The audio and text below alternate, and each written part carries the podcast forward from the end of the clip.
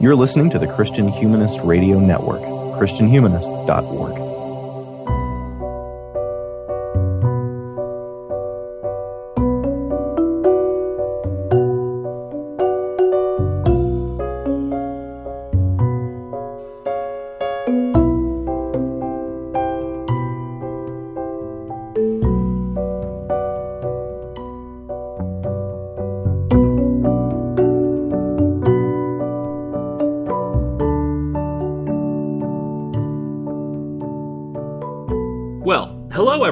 and welcome to the latest episode of the Core Curriculum, the Christian Humanist Radio Network's continuing series on the core texts of the Western canon. Today we are discussing Book 2 of Plato's Republic. My name is Edward Song, and I am an associate professor of philosophy at Westmont College in Santa Barbara, California. And joining me on the show today are Joshua Altmanshofer, who's been teaching defense against the dark arts for the last 13 years at an international school in China, where he lives with his wife and four daughters. Actually, no, we know that that can't be true because no defense against the dark arts teacher has lasted more than a year. in fact, Joshua, appropriate for our episode today, teaches character education, which is maybe the same thing in some ways. When Joshua is not taming boggarts and basilisks, he co hosts the Christian Humanist podcast before they were live. Welcome to you, Joshua. Thanks. It's uh, really good to be here. Also joining us today is Charles Hackney, who is an associate professor of psychology at Briercrest College and Seminary in Caronport, Saskatchewan, where he lives with his wife and three kids. Charles is a co host of the Book of Nature podcast on the Christian Humanist Radio Network, and he is the author of a book that will be relevant for the latter part of our discussion today a book on martial virtues. Welcome to you, Charles. Hello. So, I have never recorded with either of you, I don't think. Um, and I don't think you guys have recorded with with each other. That is correct. Uh, it's kind of funny how the Christian humanist world introduces you to so many people. I wonder if, um, well, Joshua, you said that you went to uh, college with Michial Farmer, I guess. Yeah, that's right. We were we were at the same small college in Georgia, Toccoa Falls College. Uh huh. And uh, have you met any of the other luminaries in the Christian humanist radio network in person? I don't think I've met anybody else in person. I've been on a few other shows uh, with the crossover events and so on, and a few people have been on our show before they were live. But uh, yeah, I don't believe I've met anybody in person. If I have met you in person, I'm leaving you out. I apologize. How about you, Charles? Have you met any of the others in person? I have not. It's uh, all been online interaction. I started as a uh, listener of the uh, the original uh, podcast, uh, and uh, back when there were um, there was comment you know discussion threads, I would frequently post comments and get into into discussions with the hosts. Uh, and then uh, uh, one of them interviewed me when my book came out. oh, about it's ten years now. My book that book came out, so it's been a while. and then I was approached by email to see if I was interested in this spin-off uh, Book of Nature uh, science podcast. So yeah, I have not actually met anybody face to face. It's funny how that works. The network is so big and the relationships are so robust and genuine. It's kind of surprising because I think the fact of the matter is almost nobody has ever met anybody except for the original three and the various spouses that uh, are involved. I suppose they know each other. Uh, I have had the pleasure of breaking bread with Nathan Gilmour once at a conference, but that's the extent of my interactions. Well, in any case, our topic today is Book Two of Plato's Republic. I thought it would be fun just to start out by quickly asking both of you if you remember when you first read the Republic. How about you, Charles? Oh, that would be uh, as an undergraduate taking uh, taking some philosophy courses. And do, do you have any initial uh, any memories of your initial impression? Uh, my initial impression, uh, I mean, first one, and I think this is going to be something we come back to as we talk through this, uh, was uh, uh, Plato's not really a big fan of individual freedom uh, in his ideas about how a society should be run. He's very particular about how he likes his stories told. That's for sure. Um, how about you, Joshua? Do you remember the first time you read the Republic, or or am I right in thinking that maybe this is the first time? This is my first time, so I do remember it uh, very well. yeah, And you you in fact are you haven't read ahead, so presumably you've read book one, and presumably you've read book two. Yep, that's about it. And um, actually, I mostly just read book two. I, I did go back and read parts of book one, um, but I just jumped right into what we were talking about. so, um, Yep. Super. Well, it'll be interesting to have your fresh perspective. I myself also ran into it in a introduction to philosophy class, I guess a course in ancient philosophy. Um, it left an impression, uh, maybe especially book two, which is one of the reasons why I was particularly interested in hosting. So I thought I would kick us off with just a brief summary, a kind of an overview of what Book Two is about, uh, before we sort of jump in sequentially and walking through the major topics. Uh, but just to remember where we are, back in Book One of the Republic, Socrates strikes up a conversation on the nature of justice with Cephalus and his son Polemarchus on his way to attending some religious festivals. As is often the case, Socrates quickly shows that his interlocutors know very little about what they're talking about. The debate, however, is taken up by the sophist philosopher Thrasymachus, who angrily suggests that justice is nothing more than the advantage of the stronger. That is to say, justice just is that which those who are powerful say that it is. After a lengthy debate, Socrates dispels Thrasymachus's argument, though he offers no account of his own as to what justice really is, and Thrasymachus leaves in a huff. And so now we find ourselves in Book 2. And here, Glaucon and Adeimantus, Socrates' interlocutors, as well as Plato's brothers, for what it's worth, they end up taking up Thrasymachus' argument. They're sympathetic with Socrates' overall view, but they feel dissatisfied with the lack of an account on what the nature of justice really is. So they decide to play devil's advocate, advancing Thrasymachus' argument so that they might together say something more positive and substantive about what justice really is. They want to know whether or not justice really is the best kind of a thing, as Socrates suggests, and suggests that if it really is, then Socrates would have to show that justice is the best kind of thing, that it would be better to be a genuinely just person who was nevertheless thought to be the worst kind of scoundrel uh, than it would be to be a genuine scoundrel who is wrongly thought to be saintly and just by all. So, faced with this challenge, Socrates proposes that they start off by examining what justice is in the city, or polis, what political justice is. In seeing what justice is like writ large, he hopes that they might deduce certain things about the nature of justice that they can then apply to see what justice in the individual psyche is. So the book then proceeds with a discussion that will occupy the better part of it a construction and analysis of what an ideal or perfectly just city would be. So that's where we are. And book two, after some pleasantries, kicks off with this account of the hierarchy of goods. Um, do either of you sort of want to quickly unpack what that what that hierarchy of goods is?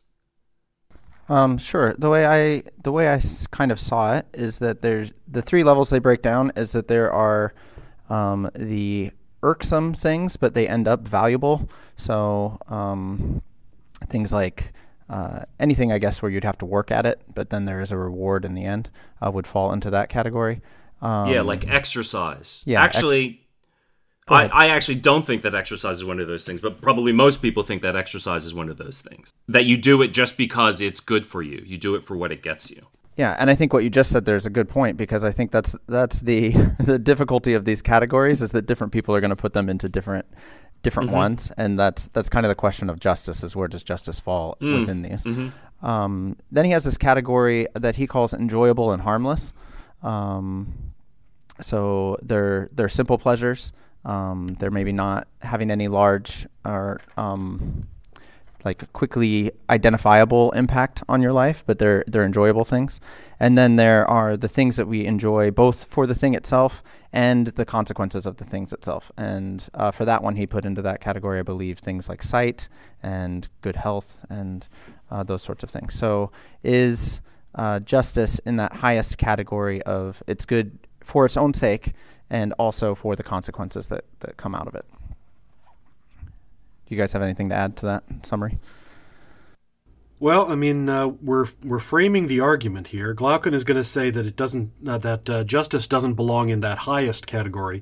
It actually belongs in the lowest category. Yeah. Because nobody actually likes doing justice. It's not fun. But you know, we do it because we gotta, because the outcome's better than there not being justice.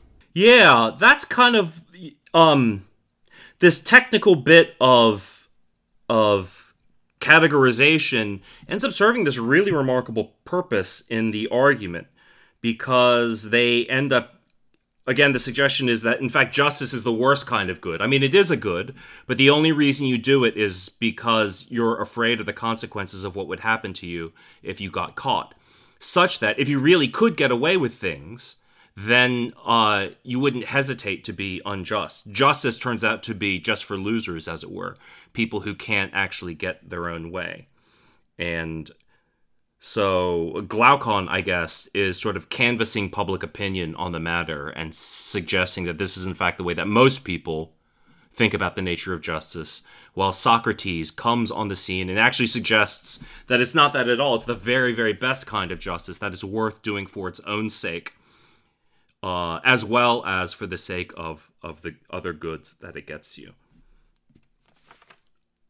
Um, you had a question, I think, Joshua, um, and I think it figures here about the appearances of justice is all that matters argument. Is that right? Yeah, I was just wondering. I mean, so we're we're only in book two, um, but basically the uh, the brothers, as they lay out the argument, they are they're playing devil's advocate, and they are they are laying out this this argument that they want Socrates to defeat, um, which is that um, it's the appearance of justice that matters. Um, you can be as unjust as you want as long as everybody thinks that you're actually just. Um, but then we don't really get the opportunity to hear uh, the end of uh, Socrates' argument on that, and so I don't know if we uh, want to spoil the end of the book. Um, but I was just as I was reading it, the the argument was really sitting wrong with me. I didn't I didn't like it, um, m- partly because I disagree with it from the start. But I was just wondering, like, are there are there like obvious flaws in this argument that that maybe were not mentioned in this book um, that we want to mention, or do we want to just accept it as it is and, and take it as as Socrates' response to it? Well, we're still pretty early in uh, the Republic. Uh, just I'm trying not to spoil too much, but uh, we do get uh, sort of the uh, sort of the answer here by the time we get to Book Nine. Um, book Nine, we've sort of you know had this long kind of meandering. Um, uh, voyage through several different forms of justice and different angles on justice. And the kind of nutshell version of where we're going with this uh, is that uh, Socrates is going to argue that the appearance of justice is in fact not better than real justice because uh, injustice is corrosive to psychological integrity. Uh, it enslaves our lower na- enslaves the higher nature to the lower nature, uh, rendering us incapable of true happiness. Charles, you just spoiled everything. Next, you're going to tell us who Keyser Söze is. and Rosebud and all that. No, oh, yeah. So that's, I mean, that's a, a good way of foreshadowing where the argument is certainly going to go. Um, to me, the amazing thing about the setup of the argument is that they set up the problematic so dramatically uh, and so existentially.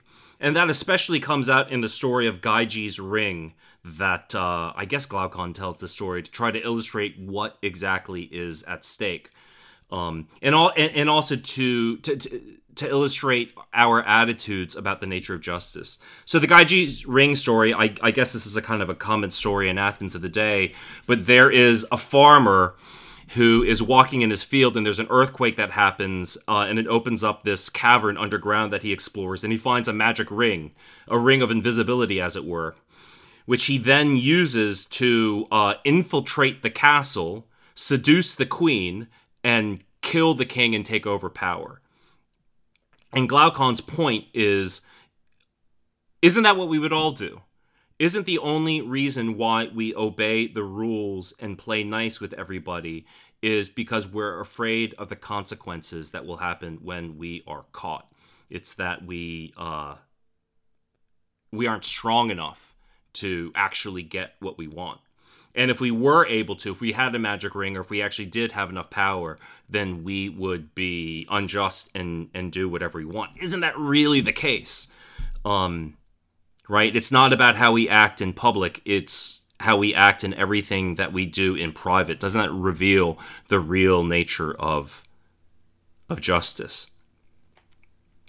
Um, and then so continuing on, he he he sets up the problem like this. He wants Socrates to have to show that it's better to be a just person who's genuinely just in his soul, but who is thought to be a scoundrel, than it is to be somebody who is thought to be a saint, but is actually unjust in deeply unjust in his heart. And so there's this rather remarkable passage. Um,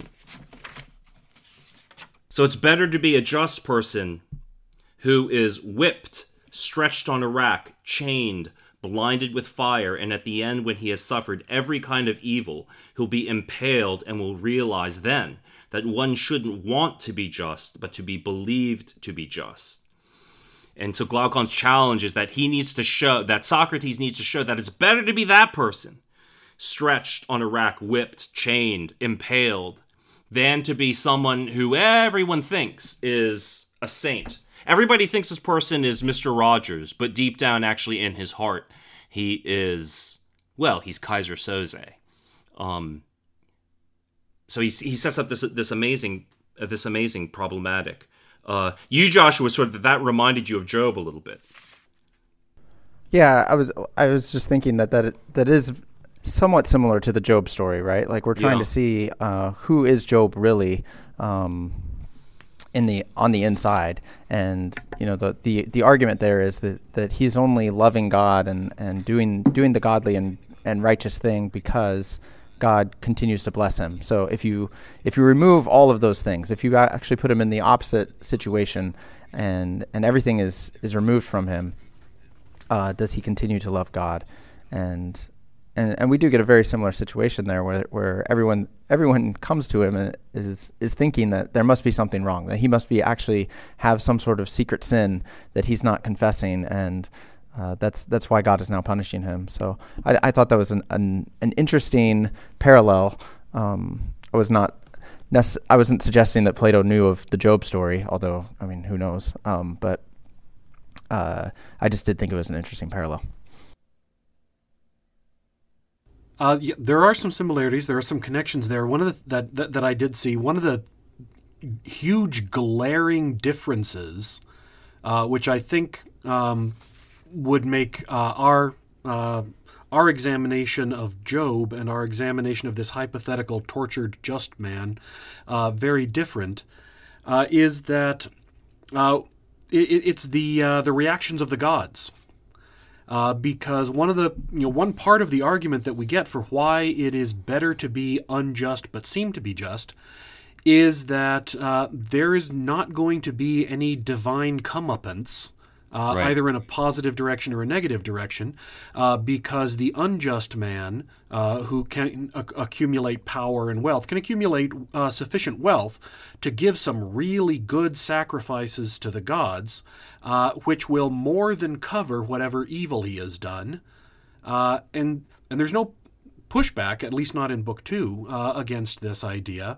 Uh, so far, anyway, we uh, it goes uncontested that yeah, the gods are going to be uh, you know just fine with this guy who uh, you know gives all of these uh, all of these sacrifices, uh, which is going to be the it's a huge contrast uh, with the book of Job.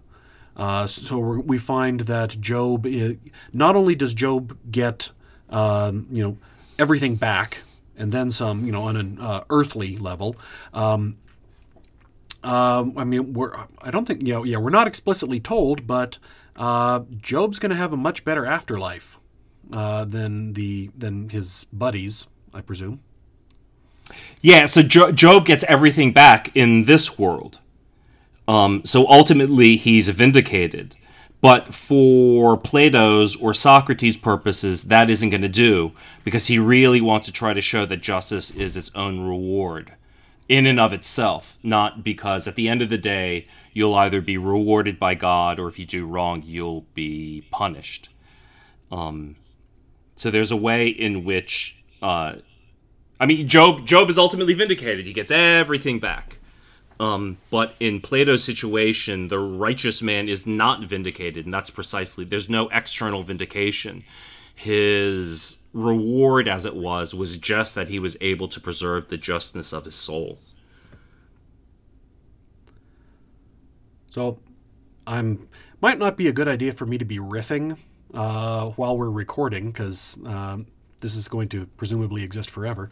Uh, would that make a stronger connection then with Jesus? Uh, un- up until the resurrection. Yeah, I mean, well, you know, one thing that you could say at the end of the day is that Socrates, in fact, thinks that justice is that best kind of good, where it's good in and of itself, and it's also good for what it gets you. So at the end of the day, the moral, the moral nature of the universe is such that you can have your cake and eat it too. But he sets up the problem in such a way as to um, make sure that it is a precisely because we don't think of justice as being its own reward, setting it up such that he's trying to see if there are any reasons why you would do this just for its own sake. Um, but yeah, like Jesus, he is the innocent who is whipped and stretched and impaled. Do you have uh, any thoughts about that, Joshua?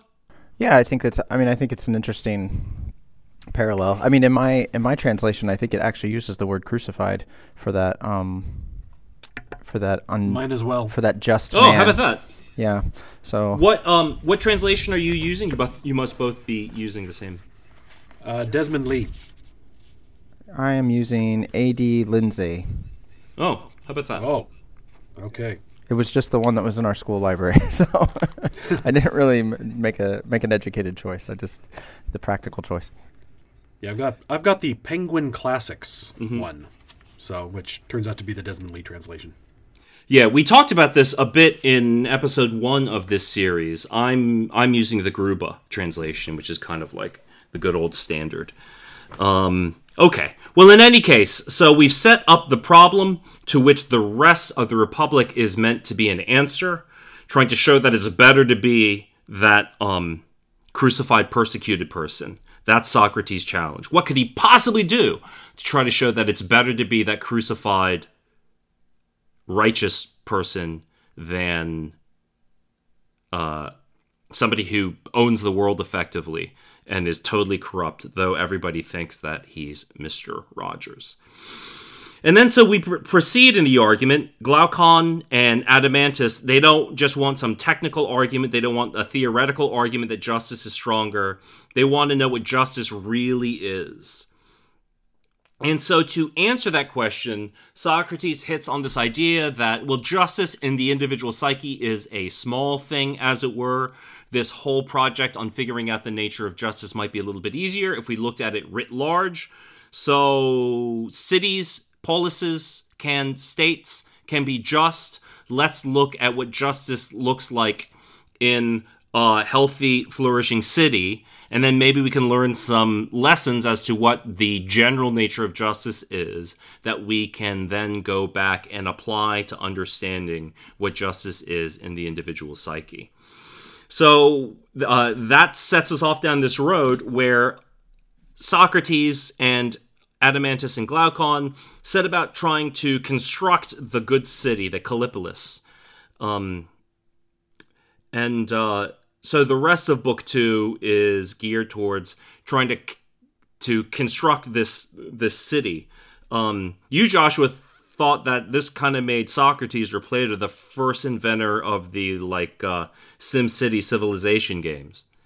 Yeah, I mean, it really felt that way as he's laying out his argument because he starts with, "Well, you got a couple farmers, and then you don't want you don't want them all working on all these different things all the time. So can we start specializing? Can we get the, uh, you know, the the tradesman who's who's, uh, or the sorry, I think he starts with somebody making shoes or making clothing or something like that, right? And he can he can focus on just the shoes and the clothes, and the other guy can make the food. And um, but then it just keeps building out. Well, don't they need uh, don't they need furniture? Don't they need homes? You got to bring yeah. a carpenter in. You got to bring. Don't they need prostitutes? and so yeah, um, I just I it it as I was reading it, it felt very much like one of those um, SimCity type games or Civilization yeah. type games where you start with nothing and your yeah. your job is to maintain, like build it, and how can you maintain it, and and making your choices of what you know what's the what's the best thing to add next in order to keep my city or my civilization flourishing and not falling apart. So. Uh, yeah, I thought, oh, they were they were doing that in their minds before they were doing it on their computers. So, yeah. Just, uh, I I should say to people who haven't read it, like he literally says that they need prostitutes. I'm assuming that's what your translations say. Uh, I'm tr- I'm trying to find uh, where we're talking about this because I'm seeing farmers, builders, weavers. Yeah, so this uh, is when he gets in. Um, well, maybe we should we should back up a little bit. So the um, so we're starting with the city, and we need to understand why cities are begun in the first place. And so Socrates says, well, cities are begun in the first place because people have these basic needs that they need fulfilled. And it's much easier to satisfy those basic needs when you live in community t- together. Uh, no one is self sufficient.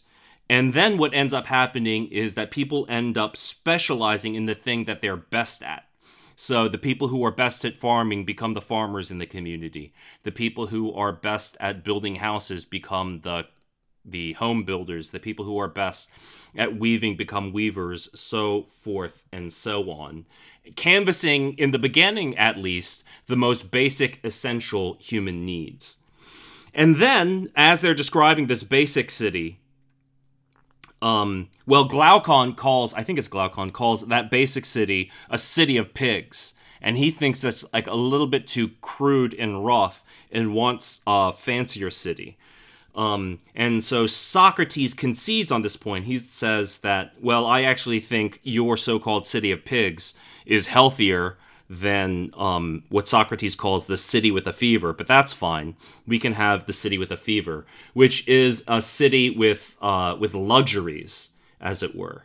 Um, and so Socrates, uh, this is at 373a, I guess. Let's study a city with a fever if that's what you want. There's nothing to stop us. The things I mentioned earlier and the way of life I described won't satisfy some people, it seems, but couches, tables, and other furniture will have to be added. And of course, all sorts of delicacies, perfumed oils, incense, prostitutes, and pastries. So there you go. Um, we need okay. More... All right, I see that. Yeah, my translation says call girls. Does it really? Okay. Well, yeah. I don't know. Maybe I was hungry when I read it. I just kind of slid past that onto the pastries. You went straight to pastries, yeah. Yes. Um, that in and of itself is interesting. That Socrates thinks the basic city that's focused on just our most primitive material important needs is the healthier city. But in any case, he acquiesces. Um, yeah, it's it's crazy to me where in a list of luxuries, um, you end up with that list. But in any case, Charles, you had a question about the self-sufficiency and differentiation that that is assumed at this stage. What were you uh, what were you worried about there? Um, well, I wasn't quite uh, worried. Uh, more uh, curious and uh, interested in the input of uh, a political philosopher. this idea that uh, self insufficiency and differentiation of aptitude uh, is the basis for society. Mm-hmm. And so I was, it, that, that it got me thinking, you know, is that the basis of society? What other bases might there be? Uh, I mean, I I imagine that the uh, you know fourth century BC Athenians were not uh, sufficiently conversant with uh, ancient history, archaeology, or anthropology to talk about uh, you know historically uh, what is the what you know what is the basis of the earliest civilization, the earliest society. Um, but yeah, I was kind of interested uh, what uh, you had to say about this notion that uh, at its core, this is what society is about. Yeah, you know, one thing that struck me when I was reading this is that how thoroughly modern that sort of conception of the foundings of a city was. Um, it's it's geared around the practical aims of providing for people. You get that very very familiar uh, modern idea of the division of labor. Um, yeah, so I was just I was just struck by um how how modern that seemed. It wasn't some broader sense of community or the good, uh, some richer, more robust conception of the good. It wasn't like religious reasons, uh, but it was that very practical, very familiar to the modern ear uh, conception of the origin of political soci- societies. Um, I think too. any While other- we're on that, Sorry, well, go ahead. While we're on that topic of uh, self insufficiency, um, I think this actually there's there's an interesting parallel between this and then the the story of the ring because with the ring you become invisible, um, which is like isolating by its very nature, right? No one knows that you're there, and you're self sufficient in the sense that you can acquire anything that you need for yourself, although often by by stealing or something like that. So it's not true self sufficiency, but there's the, the the illusion of self sufficiency, and then it's also this idea that um, like you don't I mean, I guess other other people are only there for for your own personal use. You don't actually have to um, you don't have to actually give and take. There's no interaction that's necessary there, and so um, I I just thought I found that interesting that like the uh, as as they're building out this healthy city, it's it's built completely on this idea of we have to rely on one another. Um, in the most healthy city, uh, before you even add the fever, it's it's completely that sort of um, reliance upon one another. Whereas the the idea of the highly unjust person and are we aren't we all that is the person who thinks I can escape all of this. Like if, if I could just be invisible, then then I wouldn't have to. Uh, I guess, I guess I wouldn't have anybody would not need to rely on me. I could only take and never never need to give, um, for what it's worth. Yeah, but but, But but then you uh, then you end off end up uh, off by yourself, just going my precious. yeah, that's exactly where my mind went. Actually, as I read this, I thought, man, this sounds a lot like uh, Sméagol and Gollum, and and just the corrupting nature of that. And so, I guess that's. I mean, you kind of spoiled it for us already, Charles. But I guess that's kind of where this argument is going. Is um, when you. W- If if you pursue injustice as its own thing, and just the facade of justice is what gets you by, then it is actually uh, corrupting and isolating in that way. It's not actually good for you. Yeah, it's enough to make uh, one think that uh, Tolkien was well read. Yeah. yeah, I'm pretty sure he never read the Republic. I just it's just not what he was about. Nah, Um, he was more a magazine kind of a guy, I think. Um, of course. Okay. Uh, so we're starting in the construction of the good city. It's about satisfying people's basic needs, but that isn't really enough. So we moved on to a luxurious city, the city of pigs. They're building it out, and then they realize that um, with the the with the city with a fever, because they now have all of these new occupations that need to be filled. Um, artisans and people making tapestries and rugs and pastries and prostitutes, I guess. Uh, the city's getting bigger and bigger. Because it's bigger and bigger, its needs get bigger and bigger. They need more land to farm to um, to feed everybody in the society. There and and now their needs are going to start bumping up against the needs of others. They might need to start taking other people's lands or protecting other people's lands when they realize that they need to have a security force of some kind. They need guardians. And so now we have added guardians to the list of people who we need in the. And again, remember what we're doing. We're building the Callipolis. We're building the the the the good city. Uh, and so then the rest of Book Two of the Republic turns to the the subject of the, these guardians, these people who are going to keep everybody safe. What is their nature, and how are they going to be educated? And so they start talking about the nature of the guardians, and they um, they note that the Guardians obviously need to be courageous and strong, physically strong. The quality that Socrates used to describe them is that they have to be spirited, but at the same time, they also have to be gentle to their own people. And this seems like a paradox to Socrates. You need people who, I guess, on the one hand, can be fearsome warriors who will uh, do anything to defeat the enemy, and at the same time, towards their own people, they need to be gentle and faithful and loyal. Uh, and then Socrates begins to worry that these are paradoxical characteristics. You're never going to find anybody to who has who has both both of them. Um, but then he realizes, of course, that um, there are other creatures that are like this. Their dogs are like this. Dogs are both loyal to their masters, but also fierce to outsiders. So in some ways, these guardians need to have the traits of of those twin traits. And Socrates thinks that that works out that they need to be spirited on the one hand, but then interestingly, he says that they need to be philosophical in the other. And he calls them philosophical because they have to be able to judge between friend and foe.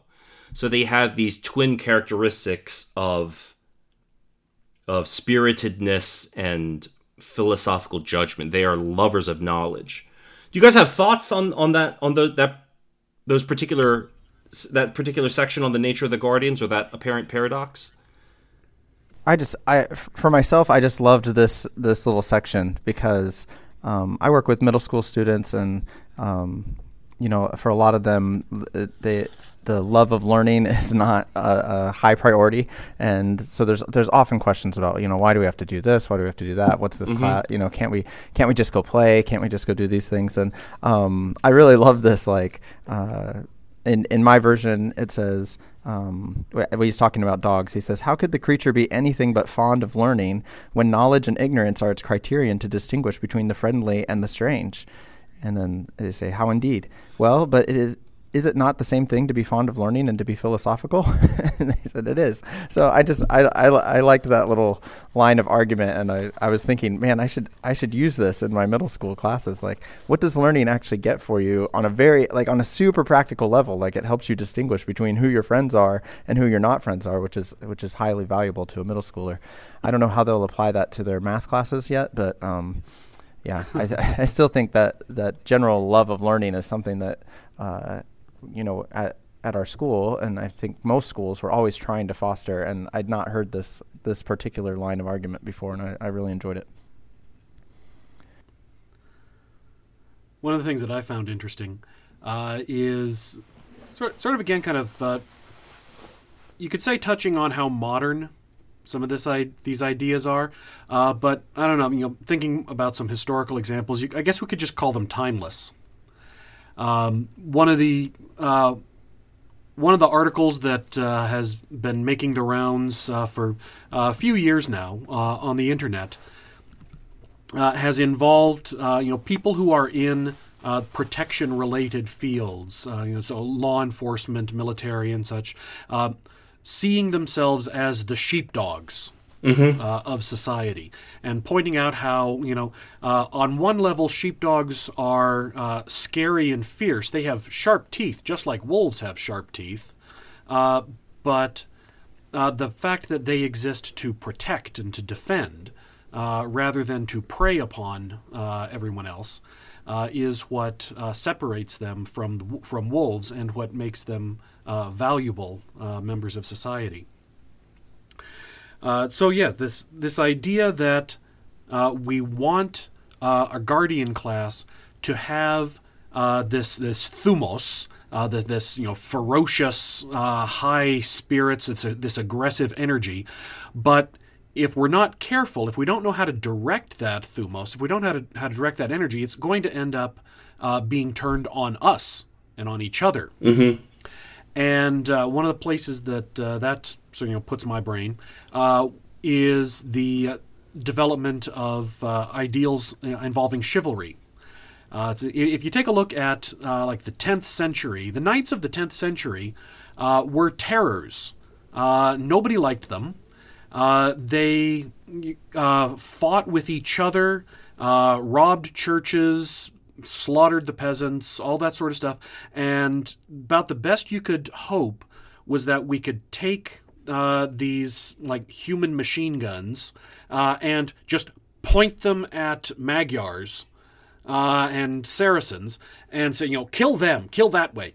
but they there wasn't much positive about them and it was uh, be, it was out of the need uh, to deal with some of this this out of control aggression, which can very easily turn into uh, oppression and theft and all these sorts of things uh, that.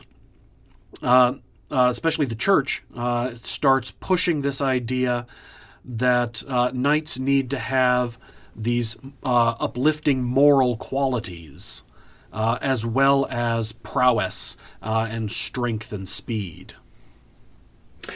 Yeah, so yeah, we should we should note here that uh, Charles is an unusually qualified person to talk about this stuff since he's literally written a book, uh, written a book on martial virtues in the in the sub on this subject. It is really interesting, isn't it? That um, that that totally makes sense. That point about chivalry, and there seems something paradoxical about the idea that that warriors are at the same time expected to have these incredibly incredibly refined habits of chivalry and etiquette that that's shot through with courteousness and etiquette and respect and social ritual and and and all of that.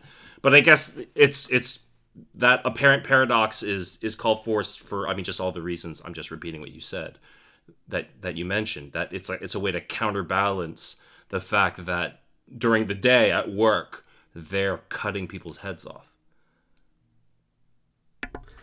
Yeah, it's uh, a theme that recurs uh, across cultures and throughout histories.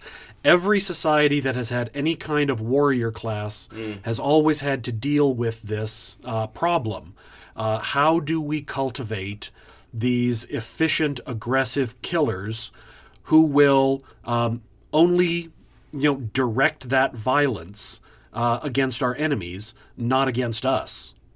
Yeah, yeah, yeah. You see it in the honor culture. I mean, you see it in honor cultures of like the Scottish Highlands that people think are so influential in the in the culture of the American South, but a same kind of um, tolerance and expectation for or uh, valorizing the capacity to do violence in defense of one's friends and family and at the same time this um, culture of, of courtesy and gentility.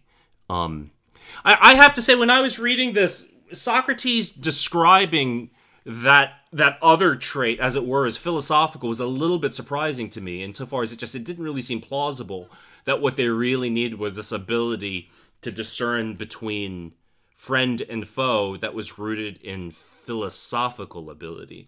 I mean, it just seemed to me that it, it would just simply be much more a matter of recognition. Like, I know you're on my side, so I'm not, I'm not going to hurt you. Um, but you know, there does seem like there's something paradoxical about those two virtues. I, I wonder, Charles, if in as you think about these things, whether there is a kind of psychic toll that takes place between these two dueling aspects of uh, warrior classes. Possibly. I mean, I've, I've always found it interesting that um, that this gets rendered as a philosophic disposition. I mean, I guess that's you know just the best way to translate the Greek, uh, but that it wasn't just called wisdom. I mean, I guess possibly because this is you know Plato, and so Plato's idea of wisdom is going to be about uh, contemplating the eternals. Uh, but if we think about uh, like instead of Sophia, a, a phronesis, a practical wisdom. Yeah. Practical wisdom is in uh, about the ability to size up a situation, uh, to perceive uh, what the essential elements of uh, the circumstance are, what goal is to be pursued, how best to pursue it. Uh, I mean, I'm, I'm sort of skipping from Plato to Aristotle uh, by doing this, but you know, whatever. Uh, but yeah, so if we're going to direct this uh, aggressive energy uh, properly, then uh, the guardians are going to have to be able to have this perceptual ability uh, to size up a situation, know uh, what the right thing to do is, and how best to go about it. Yeah, I guess so. You know, that way of casting it does make a lot more sense to me, but you're right when Plato talks about this stuff, he describes it as being philosoph. I mean, he describes the disposition as being philosophical, as opposed to to practical. Yeah. Do you guys want to talk about the education of the guardians? Yeah. Yeah. So, so we need to get these people who are going to be fierce and vicious against our enemies, yet kind and gentle to our friends and so the question then is, well, how are we gonna, how are we gonna, where are these people gonna come from? How are we gonna train them? What kind of education do they need? And so in talking about it, Socrates and others, they just sort of assume that the basic standard education of musica and gymnastike is is is going to be the the content of their education. So these are the twin elements of, a, I guess, a traditional Athenian education. Mousike, or music as uh, it's translated, at least in my book, means both music in the um, well the nor- the usual sense for us, but also refers to poetry and stories and literature. And gymnastics uh, includes dance, training in warfare, and physical conditioning. Um, and when I read this, I couldn't I couldn't help but think you guys are. I think I'm probably older than both of you. I remember in the in the 80s there was this awful movie called Gymkata. Did you guys ever hear or see Gymkata? Oh, I have seen Gymkata. Oh, well then, Charles, you are you are part of the rare few that appreciate that. um, Gymkata was a movie. I'm sure it was made. It was probably made after the '84 Los Angeles Olympics, when I think the men's gymnastics team did well. And like one one of those guys was recruited to make a movie where basically uh, he would do martial arts, but it was always martial arts in related in relation to like uh, gymnastics equipment. So he'd be walking around town, and then whenever he would come across the bad guys, there would always be something very much like a piece of traditional men's gymnastic equipment, like something like a pommel horse, a pommel horse, and then he would proceed to kick their butt by like spinning around on the pommel horse.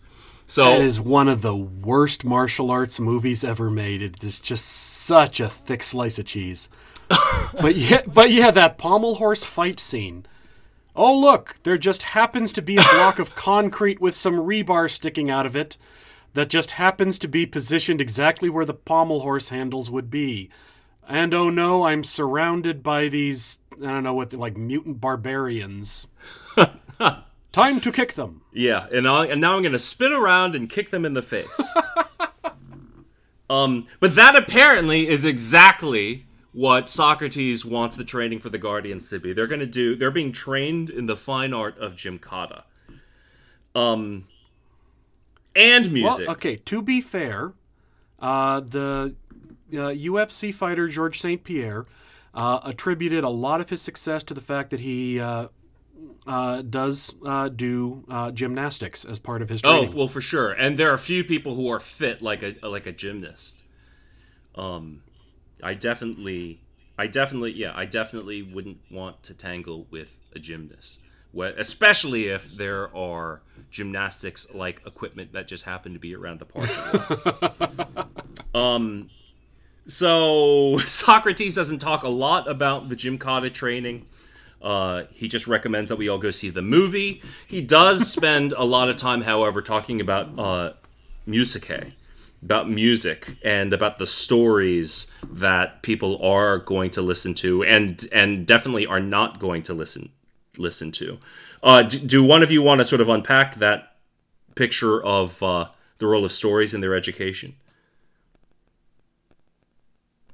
Well, I just thought this was interesting, and um, I think in my questions that you put on the uh, the outline, I was I was maybe a little unfair because I, I I perceived it on my first reading as kind of fear based. Like we can't allow these sorts of uh, intellectual contagions into our city. It's going to be bad for our kids.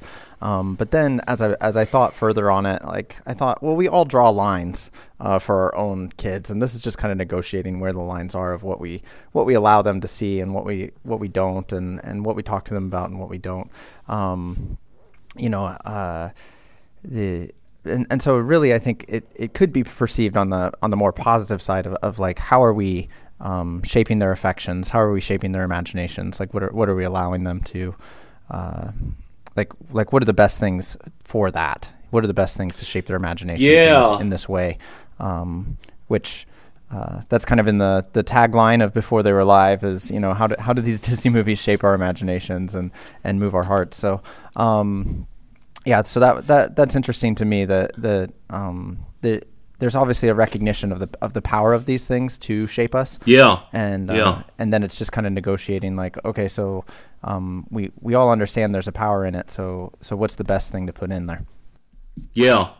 Yeah, so that's certainly true, but at the same time you're right. I mean, certainly the tenor going through that particular passage is a concern. It, it does seem kind of fear based, right? Because he he doesn't really say much at all about the stories that they're definitely going to listen to or what particular stories or kinds of stories that he wants to expose the guardians to in their training. But he spends a lot of time talking about exactly the kinds of stories that they definitely shouldn't allow. Um, yeah, uh, J- Joshua, what what are the stories that we ain't going to be telling? Um, well, he he's pretty hard on uh, Homer and uh, the other guy. I can never pronounce his name correctly. Um, the other the other major. Hesiod. yes, thanks. Um, and I mean, basically anything. Uh, there, actually, I, f- I found this very hilarious um, because it it is the Christmas season, and so there's all this this stuff about Santa Claus.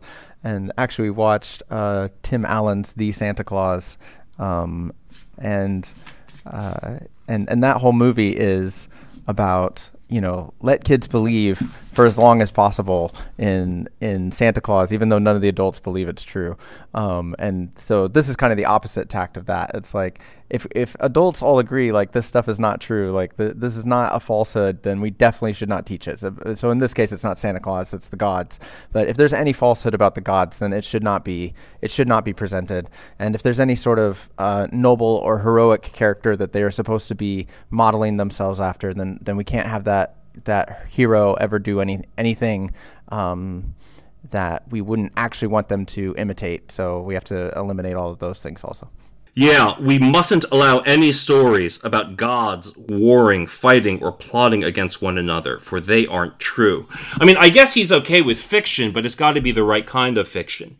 And then he just he he's particularly concerned with all of these what what I guess are, are pretty familiar Greek Greek mythologies, but you know, stories of the gods coming and doing crazy things. Um, he uh, uh, well, he mentions um, uh, the the foul story about Ouranos and the things Hesiod said says he did and the revenge Kronos took on him, yeah. which apparently involves uh, some divine castration. Yes. Um, so yeah, we don't want uh, our our young people being told stories about uh, gods doing that to each other.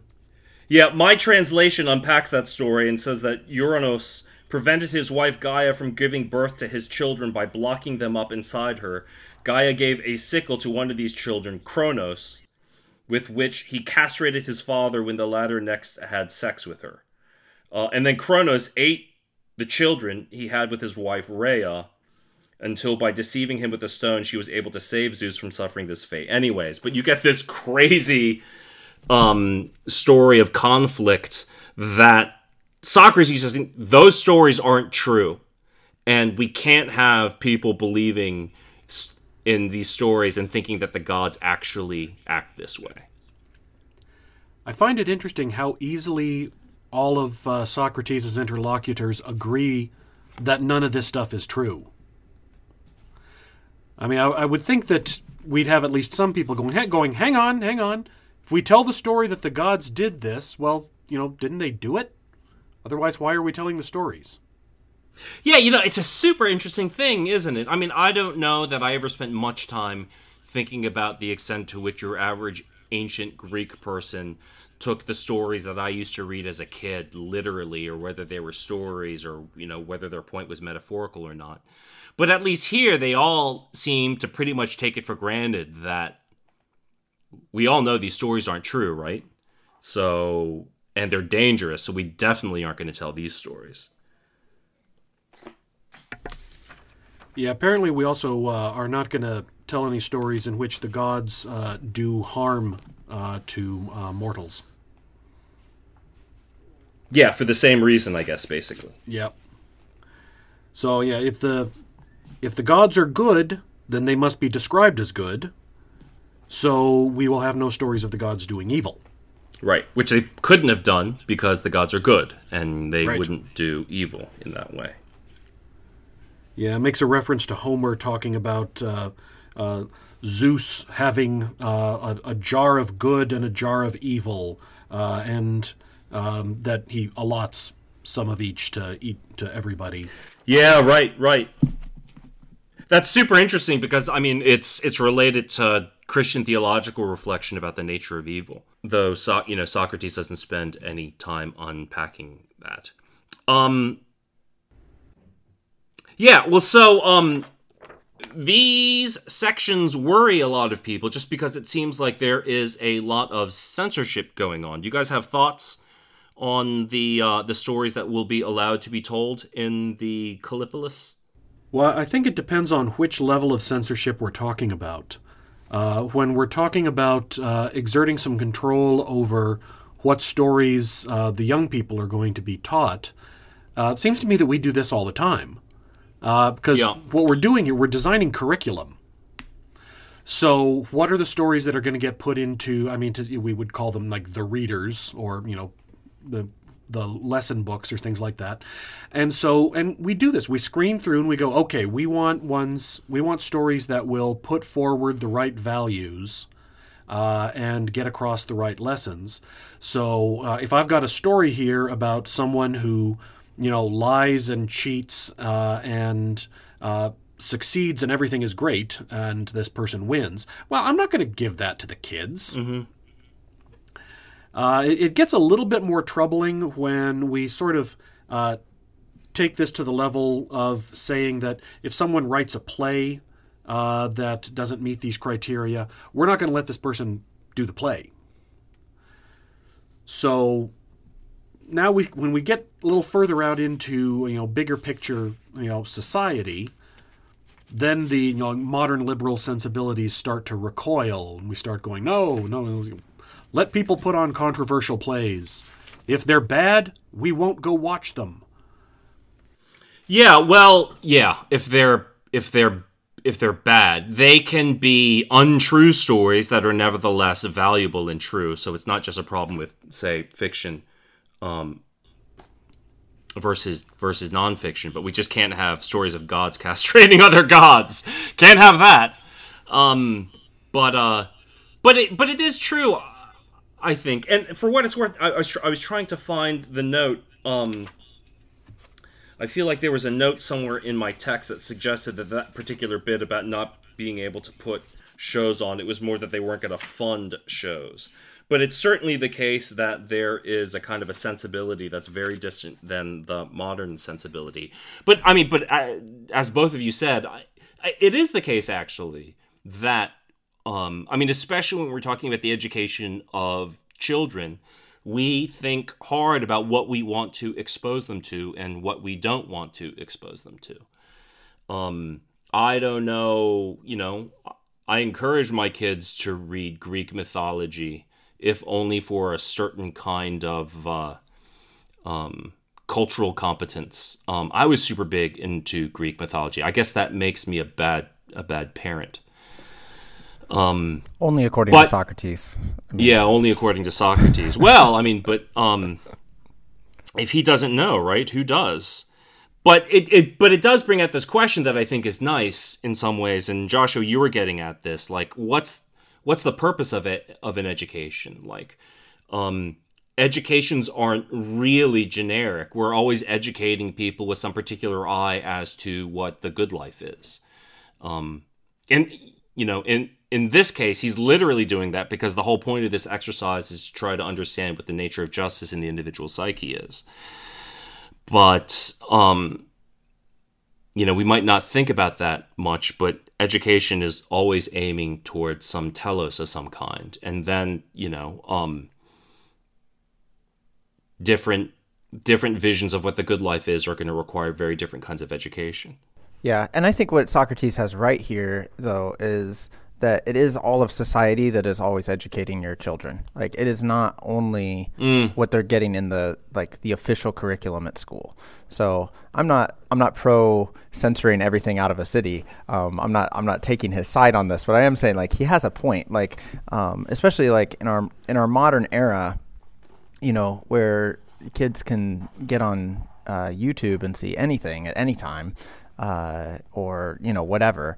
Like there's there's just a like we've we've pulled out all the stops on censorship and gone the opposite direction uh, almost, and I just feel like uh, yeah, the, there's there's less and less that a curriculum can do in a way. You know, I hope that doesn't sound too cynical or hopeless because I'm not hopeless on those things. But um, there there is a there's a real fight I think between the curriculum and society sometimes, as far as as what's what what will actually lead you to the good life. And so having everybody on the same page on that would be um, would be helpful. I think. Um, but the the way you go about that, I think, is when you then start to get into a lot of trouble. Yeah, well, Socrates is definitely aiming in that. He thinks you need to have a particular kind of society to accomplish all of that. Uh, we'll get to all of that stuff in subsequent books. Um, we're probably at the point in our time together where we should start to um, wrap things up and think about bringing this to a close. Are there other topics uh, that happen in book two that either of you would uh, that we didn't get to and that either of you wanted to note? I don't think so. I think we uh, think we've covered uh, what I had in mind to talk about.